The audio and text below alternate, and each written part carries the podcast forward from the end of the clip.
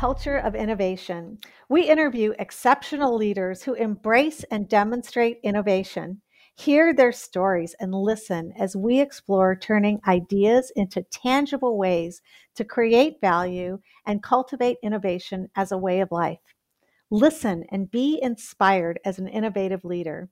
Together, we shape culture and change the world. Culture of Innovation is brought to you by Ridge Innovative, where we practice innovation as a purpose to help companies use technology and breakthrough strategies to achieve business outcomes. And I'm your host, Nancy Ridge. And today I am really excited and pleased to introduce you to Risa Huffman, who is the president of Stratocumulus Technologies and the founder of Integrated Remote Testing.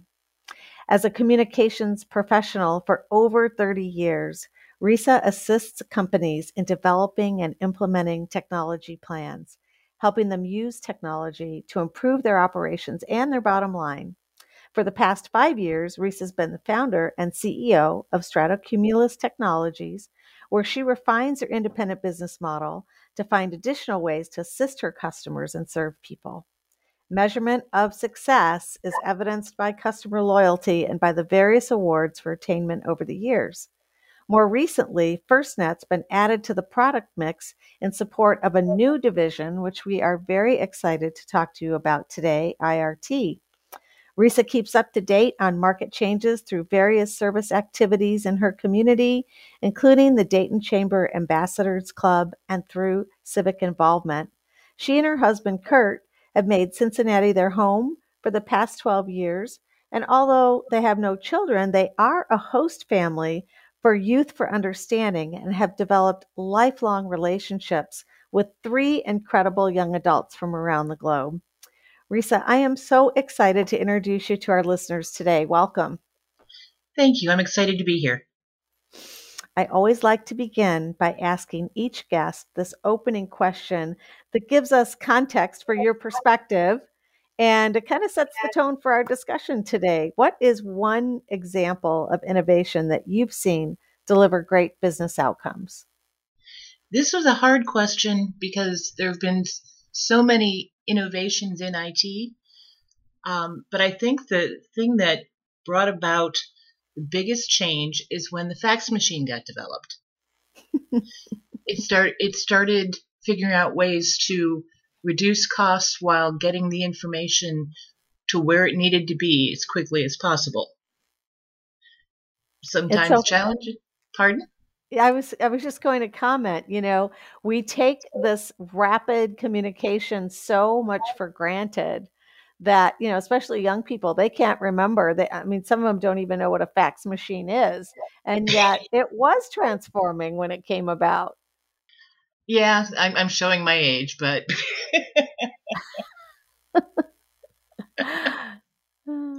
there are but there. Go ahead.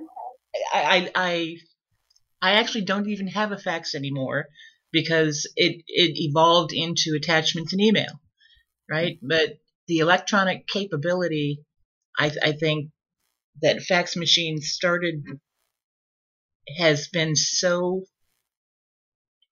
life changing, business changing, and allowed things to happen in such a pace um, that we could, it's sometimes hard to keep up. Yeah, it's so interesting too. And you mentioned that. Um, I've got a couple of friends who like to go back and pull up some of those old ads for the technology when it first came out. And it's so fun to like you know, search some of those old ads for fax machines and, you know, things like that, where you get to see how really breakthrough it was back then. You know, and we continue to just accelerate, you know, how we communicate with each other. Everything's in real time now. So much. And the joke is, what did we do before fax machines?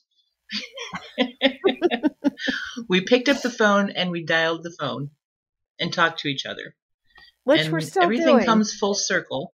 Right? Yes everything everything comes full circle. Um, it's becoming more we're doing it over the internet now but it's still the same basic function. Well and you know there's um there's still have so pick many up the phone and go ahead. So you still have to pick up the phone and say hello in order to build a relationship to do business. well, now we just go on video. Yep. Again, over the internet, the electronic versions. Yep. Absolutely. So the- now, you know, we've seen a lot of changes too in how you and I met originally uh, was through the Women in the Channel, which is now the Alliance of Channel Women. And, you know, one of the things that I've really seen, and you've seen too, is a big change in terms of women that are really beginning to take hold as leaders in the business environment. I mean, unfortunately, we're still dealing with a lot of the same challenges, you know, that we've had for so long. But I just am so encouraged by folks like you, Risa, who really, you know, take the bull by the horns and, you know, have dove in with your dream, with your vision, with your passion. And, you know, you're out there. You're out there working on making it a reality. Um, and I want to point out, you know, before we dive into your story a little bit, that uh, 2020 showed a substantial drop in venture capital funding for women led startups which is really discouraging. Um, and it wasn't uh, was not a part of an overall decrease in VC funding. In 2019, 2.8% of funding went to women startups. In 2020, it fell to 2.3%. This is based on Crunchbase figures. And, you know, it does come after some years of increases.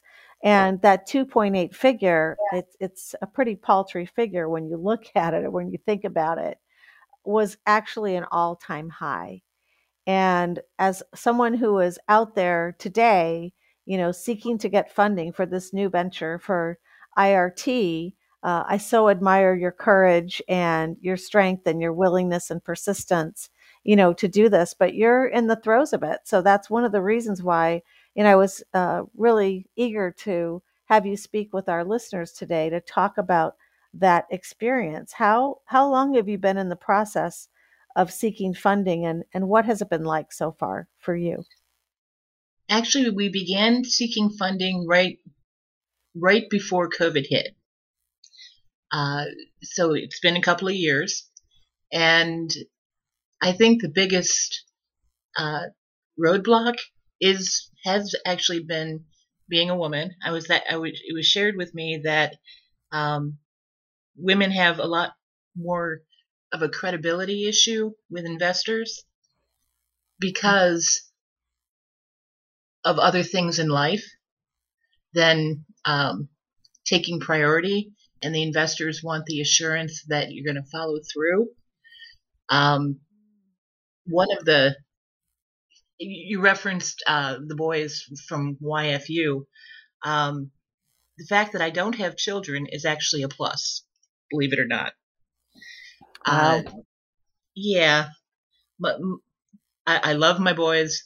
Um, they're like my own children, but they were only here for a year. mm-hmm.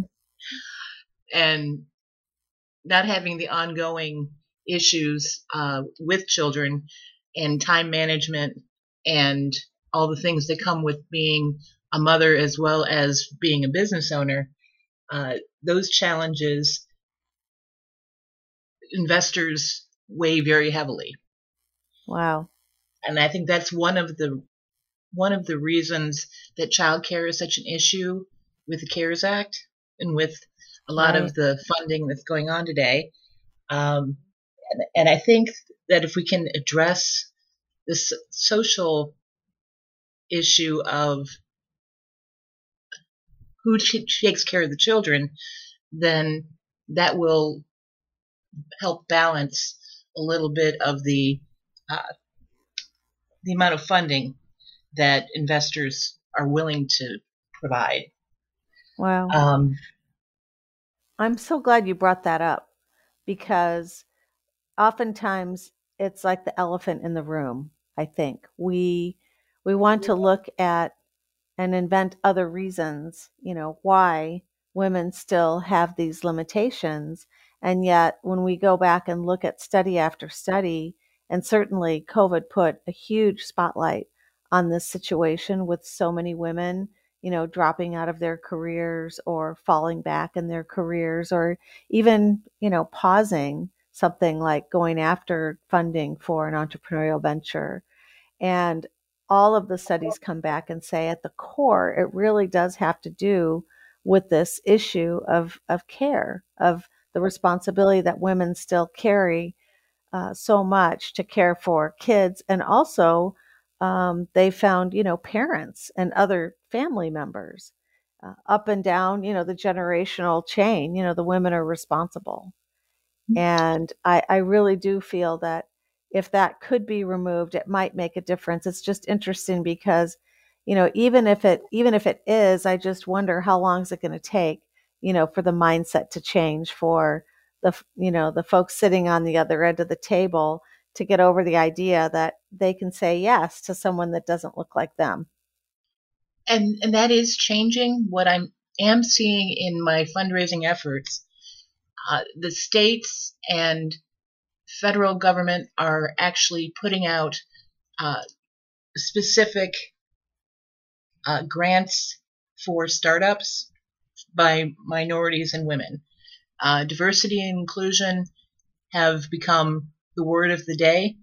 You bet. Um, and there's a um, there's also a program called Project Ingenuity hmm. that uh, I've been lucky enough to be chosen for.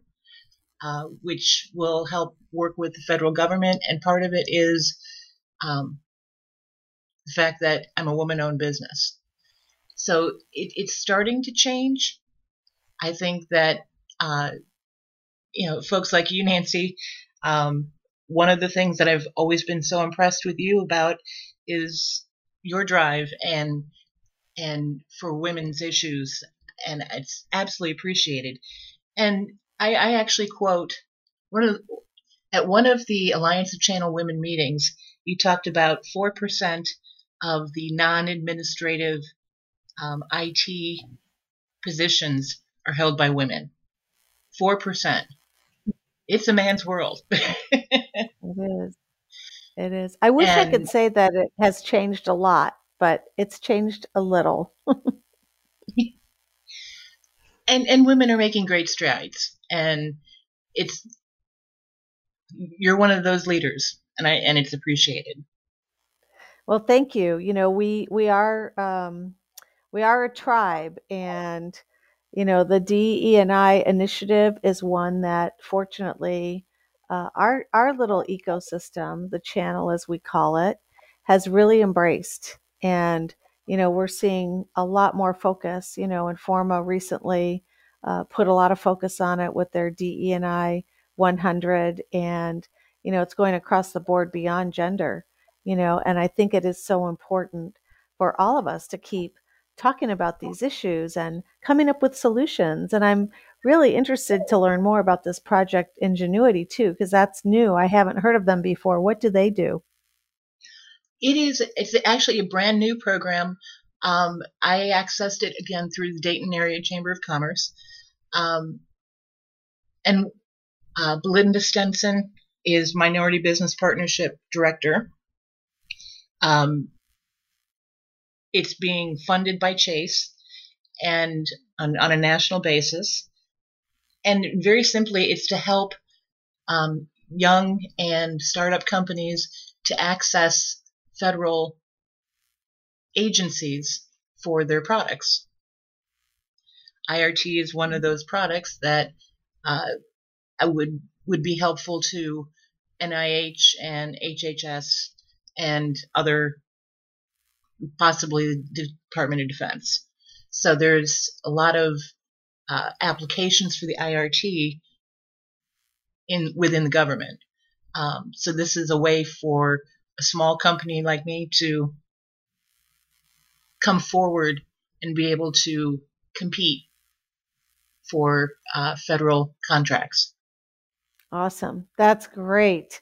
Um, I, you know, I recently just became a certified uh, woman-owned business, and I there are so many, um, you know, through the Women's Business Enterprise National Council, and that opens up the door as well where not just federal uh, grants or contracts or municipal contracts are being awarded now, but also through the corporate environment where there's more and more quotas where they're looking to satisfy, you know, bringing in women and minority businesses to gain some balance.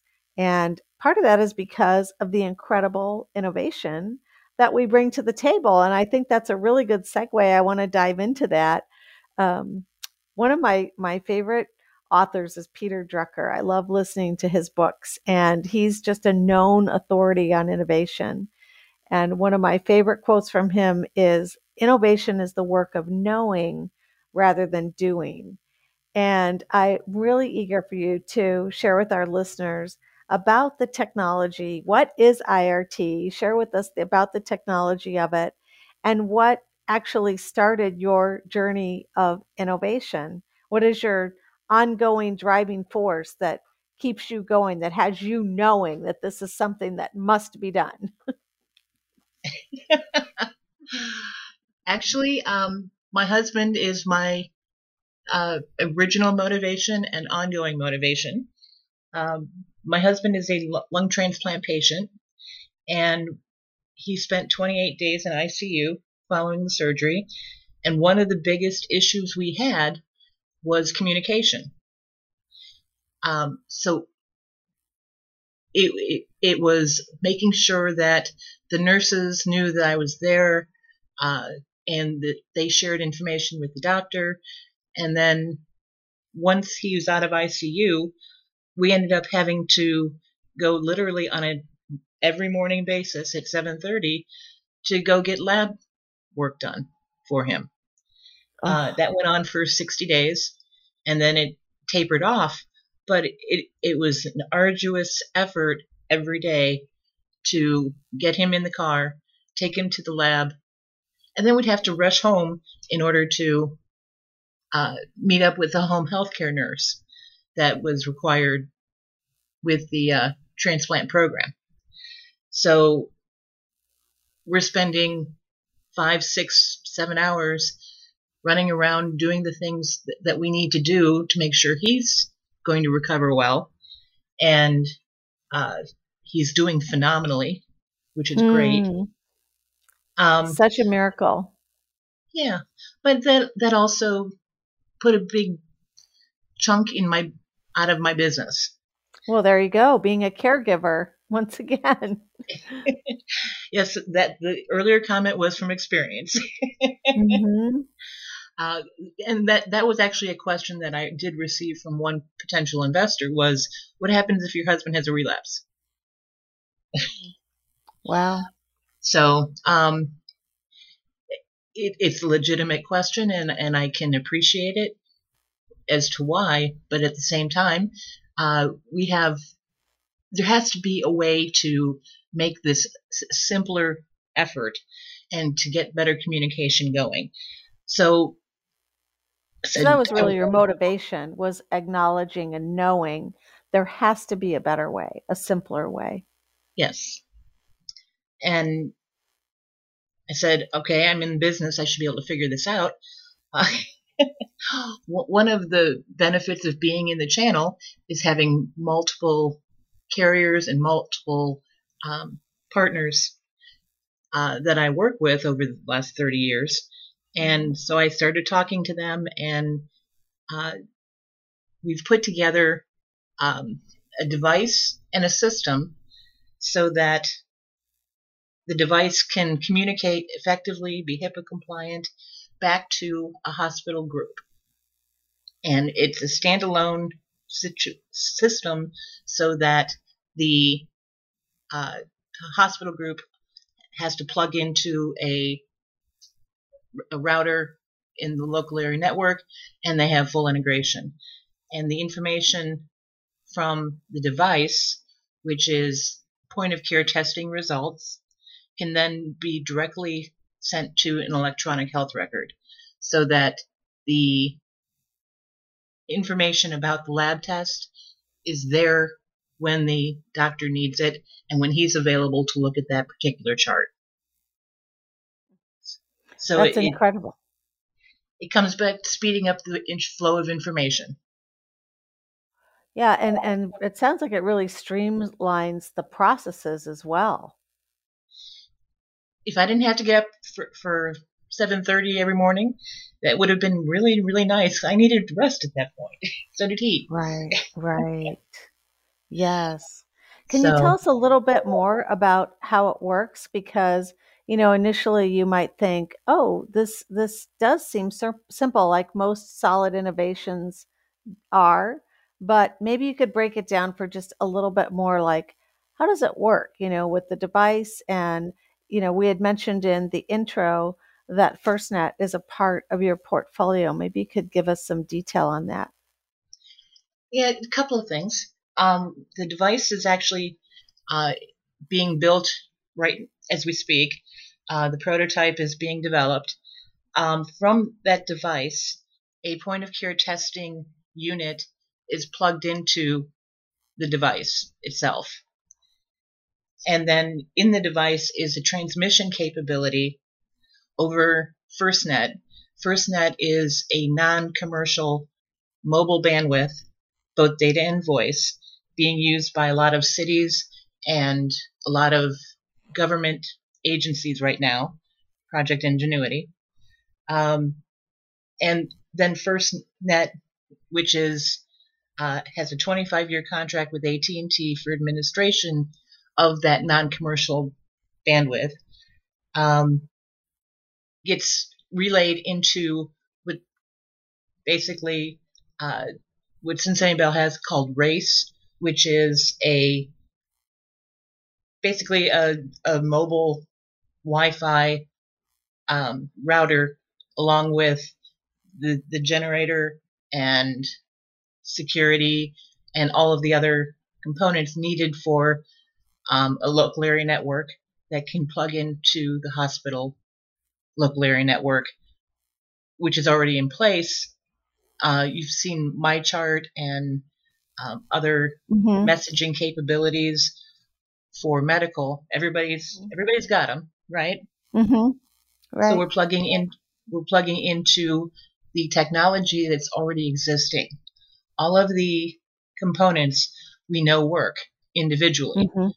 Mm-hmm. So by using the existing technology, which is HIPAA compliant already, we're able to put it together to be HIPAA compliant as a system. I love that. It's brilliant. And, you know, not only are you solving and addressing the issue, but I love the idea of really just adding, you know, very little to what's already proven and existing to deliver it. You know, creates that that expectation that hey, this is going to work. We don't have to worry about is it going to work. We know it's going to work. It's it's not some harebrained scheme from somebody. this is actually I, am I'm I'm very proud of, of the IRT and the whole concept, and we've gotten a lot of very good support um, including from the medical community. Uh, it was actually developed through discussions with my husband's transplant team. Wow. Uh, with the initial question of what is it that you want to see from these lab tests? Mm-hmm. What would make it easier? Mm-hmm. And they said, and one of the one of the points was too much information comes in too fast that I can't get all the information I need in the chart, and I have to go looking for additional information, such as lab results. Um, it, it, becomes a challenge to make sure I get all the information so that I'm doing the best practicing of medicine that they can do. Mm-hmm. So if we put it directly into the patient chart, it's right there, saves the, the medical team time and effort as well. Yes, and I love that because any of us who have had loved ones or ourselves uh, had some sort of chronic condition or dealt with uh, a situation where we're needing care knows how how important it is to advocate to have an advocate or to advocate for ourselves within the medical system because information is so disparate today. And you know we don't know what we don't know and then you've got um, the healthcare workers saying, you know, they have to make this extra effort to really get the whole picture to do the best that they can do by the patient. And the fact that you can, you know, deliver that pertinent data, you know, directly to a healthcare professional is in a way a form of automated advocacy. And it's also a way for first responders to have the information they need when they're doing a triage in a patient's home. Wow, what a great point. Mm-hmm. And, yeah. and because we're using FirstNet, a, a mobile bandwidth, uh, we can we can have that two way communication.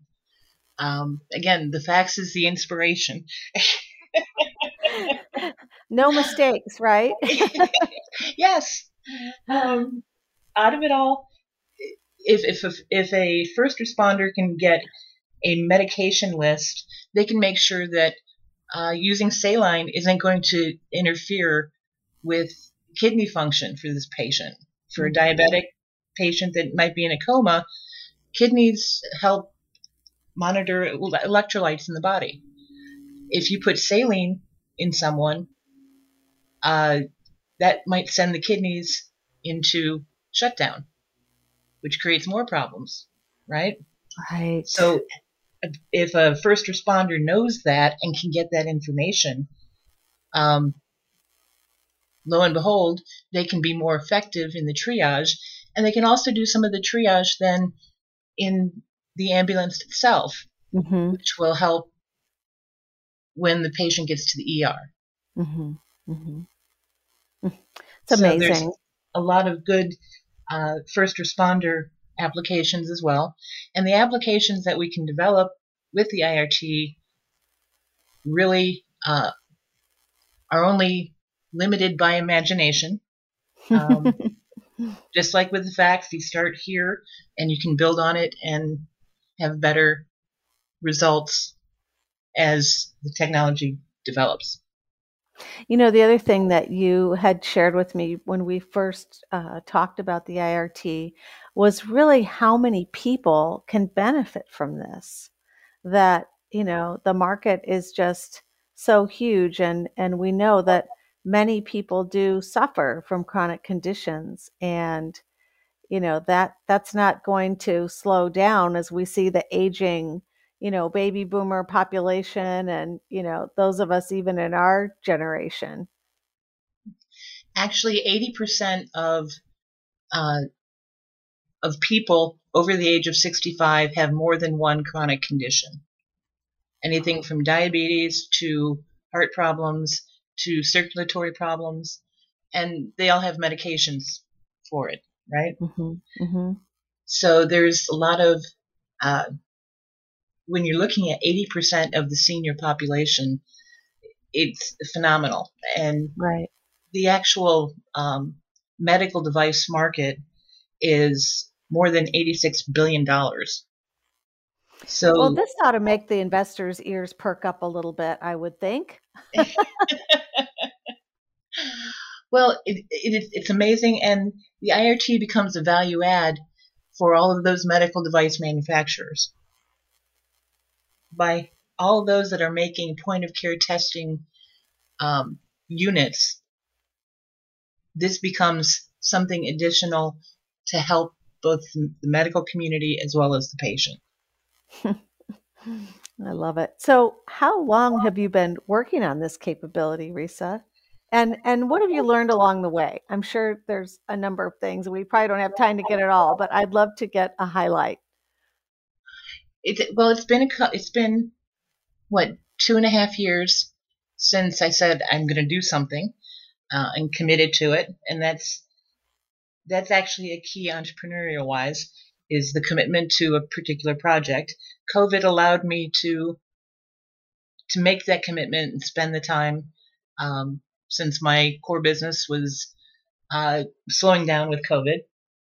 Um, but at the same time, uh, I, have I've learned a lot about the business of the medical community, as well as how and why some of the things happen with practicing medicine.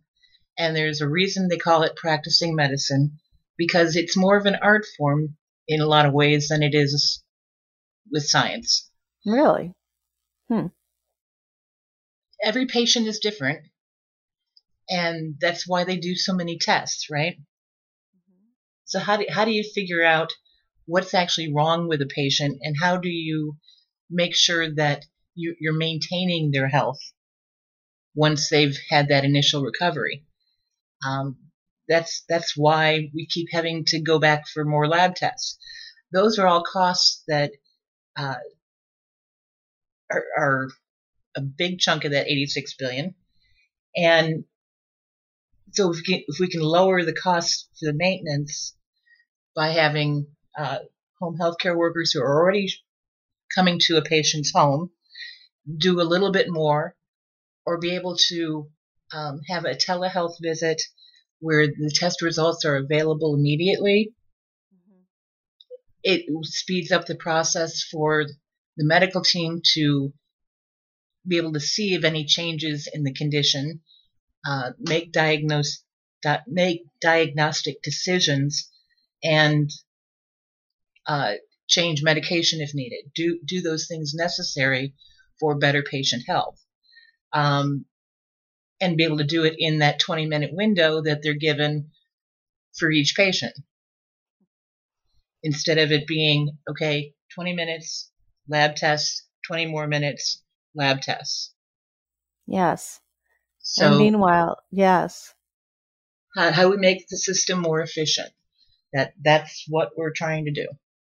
You know, it's just another way to attack too this issue of of the cost of healthcare. You know, we don't think of that sometimes, but you know, this efficiency model kind of drives that home. It's like how much could be recovered from a mm-hmm. cost perspective. If we can, if we healthcare is one sixth of the U.S. U.S. economy. We learned that uh, as the ACA came into play, right? Well, how do we control those costs so that the premiums can be lowered? So therefore, on for example, on the ACA, the uh, um, the subsidies that are given could be less to the insurance companies because the insurance companies' costs are less. That saves everybody money you've learned a lot along the way, you know, from uh, coming from the background very similar to many of our listeners here, working in the channel, working with businesses to really, you know, taking this to the next level. And I, I like to call, you know, our, our talk today really innovation with heart because, you know, this whole motivation for you so clearly, you know, came from your desire for your husband, for his health, for you know, just the hope that, you know, his treatment would be sufficient, that it would be accurate, that it would help him heal faster and get back to living again his life the way he wanted to. And I think that's just such an amazing motivation. And yet, along the way, your story, what you've learned is how much more this can help so many other people. And I'm so looking forward to bringing it to market and to having the, the prototype build completed so that I can test it out with a couple of um, medical groups, um, which we've had some verbal agreement for that to happen. Um, and once it's tested and I have the, the data, then I can present that to the community. So, have you got some projected dates when you think that might occur? As of right now, the date for completion of the prototypes is December 1. Okay. So it's it's it's coming very quickly. It is. It is. Well, we will have to, you know, begin we'll have to continue to be updated as you go along. Risa, please keep us in the loop. Absolutely. I'd love to. So so now as we wrap up our conversation today, I always like to have a little fun. So we started off way back with the fax. Now we're learning about IRT and how this technology can transform healthcare. Um, what innovation would you like to see most gain adoption? And it could be anything. It doesn't even have to be related to what we're talking to today. Hmm. I th- one of the things I'm doing right now, uh, is as we're coming out of COVID, is I'm revamping my wardrobe. I think you're not alone. that has definitely changed for many of us. well, and and out of that, I I, I wear size 12 shoes. Getting size Mhm. 12 shoes is insane. I would, I- but and then you you find that one pair of pumps that are really comfortable that you can mm-hmm. wear all the time. I would love to see a, a pair of pumps where I could actually have like gels or some some way to change the color of those comfortable pumps between black, brown, blue, and gray. I love that. You're so spot on with that. Because, I mean, first of all, you know, m- many of us have gone uh, barefoot or in flip flops throughout most of COVID, COVID, right? yes. So going back to pumps in, gen- or in tennis shoes. So going back to pumps in general is kind of like a shocker. And then you're thinking, you know, I don't want the pain anymore. I still want the good looks, but I don't want the pain. And, and you know, I'd pay five times the amount if, if the if the pumps are comfortable and I can change the color. I'd pay five times with four colors, or. I'd pay six times with five colors. There's the rule, right? Of demand, Yes. value, and demand. well, hopefully, we've got somebody out there that's dreaming about that too, Risa. Oh, that's awesome. Well, thank you so much for being with us today. Um, this has been really enlightening, inspiring, and really does, you know, touch my heart. So um, we will continue to follow IRT and your efforts there, and just send all our thoughts and prayers and support that that this dream gets to come true. Thank well, you. Nancy, you you are a big part of that. You've been a great motivator, and everything you've done between uh, when we met at Channel Partners and with Ridge Innovative, um, you should be very proud. Well, it's it's not ever done alone. I'm so grateful that I have so many wonderful people within our ecosystem and that we really do elevate each other to borrow one of the phrases that we started, you know, with with ACW. So, again, thanks for being with us today. And for those of you who are listening, don't forget to subscribe at iTunes to get updates on new episodes. You'll also find us at www.soundcloud.com, Culture of Innovation, and be sure to check us out at www.ridgeinnovative.com.